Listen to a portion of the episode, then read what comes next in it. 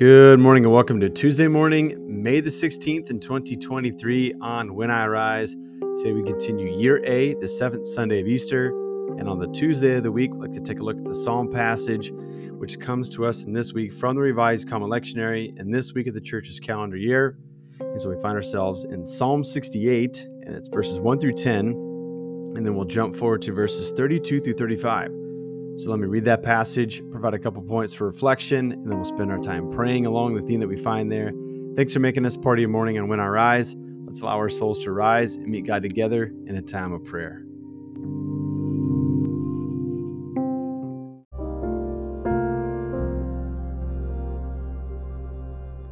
Psalm sixty-eight, verses one through ten, and the verses thirty-two through thirty-five. Let God rise up, let his enemies scatter. Let those who hate him run, scared before him. Like smoke is driven away, drive them away. Like wax melting before fire, let the wicked perish before God. But let the righteous be glad and celebrate before God. Let them rejoice with gladness. Sing to God, sing praises to his name. Exalt the one who rides the clouds. The Lord is his name, celebrate before him. Father of orphans and defender of widows is God in his holy habitation. God settles the lonely in their homes. He sets prisoners free with happiness, but let the rebellious dwell in a parched land. When you went forth before your people, God, when you marched through the wasteland, the earth shook. Yes, heaven poured down before God, the one from Sinai, before God, the God of Israel. You showered down abundant rain, God. When your inheritance grew weary, you restored it yourself, and your creatures settled in it. In your goodness, God, you provided for the poor. Sing to God, all kingdoms of the earth. Sing praises to my Lord. Sing to the one who rides through heaven, the most ancient heaven. Look, God sends forth his voice, his mighty voice. Recognize how strong God is. His majesty extends over Israel. His strength is in the clouds. You are awesome, God, in your sanctuaries, the God of Israel who gives strength and power to his people. Bless God. This is the word of God for us.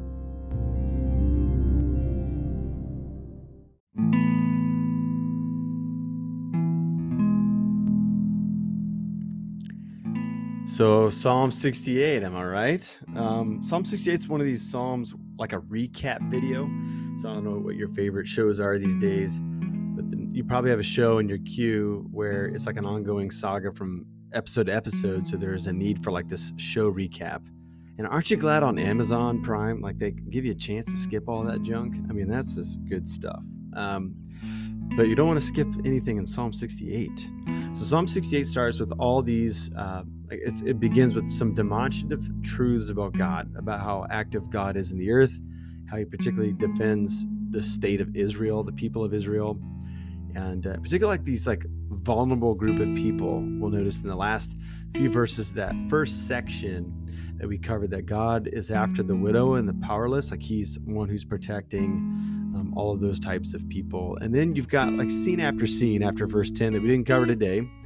Uh, but it begins to recount some of the major episodes from Israel's story. And then it concludes like this call to worship, like sing to God, right? And so um, one of the reasons that uh, the psalmist calls people to praise is because God has been active to defend Israel. Now, this is a common idea in Mesopotamian region where every nation felt like they had a god or a set of gods that uh, would work on their behalf, right? In fact, sometimes they even suggested that whatever happened on the battlefield was a representation of what happened in the heavens. Like there was like a tether between the army of the people and the gods in the heavens, right? And so you have this sense in a couple of different episodes in Israel's history where they wanted to ensure that they were going to have God on their side. So they brought the Ark of the Covenant out, right? And they thought this is like the, the lucky rabbit's foot, you know? Like that we got we got a ringer on our team because we've got the Ark of the Covenant with us. And they actually lost it sometimes. Like that episode where they lost to the Philistines. And it was held over um, in a different temple and caused all sorts of ruckus in that other side. That's for another time, another piece of the lectionary. That might actually show up in like ordinary time or something like that. But nevertheless, this song is simply suggesting that uh, The reason that Israel has been able to be preserved thus far is because God has been with them, right? So he's acted on their behalf.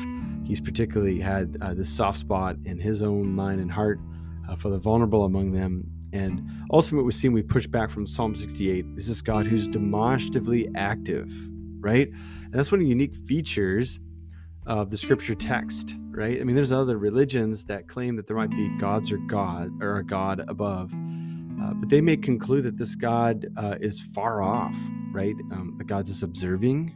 Um, that maybe this God is not dir- directly intervening or interacting Uh, with the world around us. Um, then you have the very opposite, uh, where you've got some religious uh, setups and ideologies where they believe that God is the earth. Okay, we call it panentheism, right?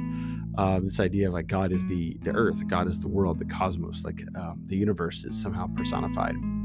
It seems like the biblical witness is um, somewhere in between. Um, maybe there's a rough way of saying that, where God is separate from creation, but God is not removed from creation, but God is attached to it in certain ways. And I think that we'll see this in the book of Acts. We talked about it yesterday, how Jesus is in heaven, but that doesn't mean he's like in the next time zone over. Uh, he's just simply in the control room, and he is leading from there. That's what uh, N T Wright says in his book, How God Became King. When you look at the Gospels, the Gospels are the story in which show that God is enthroned um, over all of creation, and that uh, king is a benevolent king, one that we can trust in. So it's not someone who's a tyrant, not someone who came to be served, but one who gave his life as a ransom for many, right? And so I think some the, some from Psalm sixty-eight is that same picture, where this God like draws out this unique people from Egypt's, and when it was in bondage and slavery in Egypt, drew it out, uh, gave it a promised land, and then now has like this mandate within God's self to protect Israel, right? And to come uh, to, to the aid of Israel. Now, this is not to say that Israel can do whatever it wants and God will just tag along with them. Of course, they're in covenant community. Of course, they maintain allegiance in the midst of that covenant. But nevertheless, what they have is a God of grace, a God who moves ahead of them, a God who comes to their defense, right? Many of us are uh, aided by some troubles today, right? And it probably does not uh, compare to the troubles that Israel faced episodically um, in the Old Testament uh, era. But nevertheless, uh, I think we can claim the same promise. Like we can approach the same God, the God that's illustrated in Psalm sixty-eight, a God who is invested in us, a God that is powerful enough to rescue and save us, and ultimately a God whose saving acts lead us to worship, right? We worship God because of God's attributes. God is holy, God is forgiving, God is merciful, God is just and kind, all those things. We also worship God because of what God has done, right?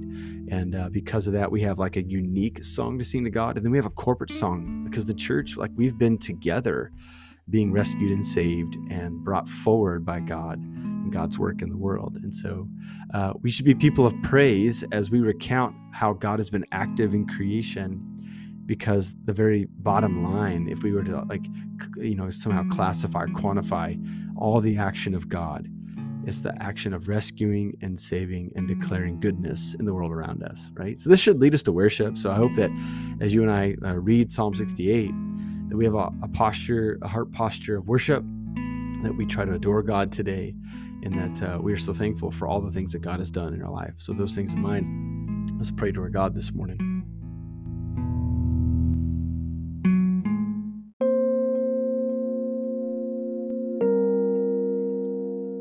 Father, Son, and Holy Spirit, we rejoice because you've been good to us, and we thank you that. We look at all of the salvation history, all the things that have happened in your name, for bringing creation and carving it into being, for uh, creating a people that you um, have implored to worship you, how even though we have fallen short, you continue to rescue and save. And so we thank you that among the mess of creation, you haven't given up on us, but you continue to build your own people who are eager to do what is good. So God, we recount the ways, all the ways in which you've been faithful to us, the ways in which you've directly intervened in our life. And we have so much uh, of a grounds to rejoice today. And so as the psalmist has called us to sing to you, uh, we do worship you today. We allow our souls to rise and meet you. We fix our attention upon you.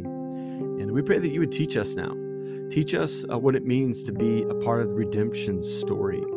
Uh, teach us to have faith and hope and love, um, that we would have a, a, a brimming optimism about the day ahead as we go to school, as we go to work, and as we interact with people, uh, the folks that we know and the folks that we may uh, meet as strangers today, that uh, we would have this posture towards optimism, like this story is going somewhere because you're the one who's pulling it forward and you already exist ahead of us. And so God, this day, uh, fill us with power in order to live according to your ways. And I just pray that you give us the opportunity to make much of Jesus, in whose name we pray. Amen.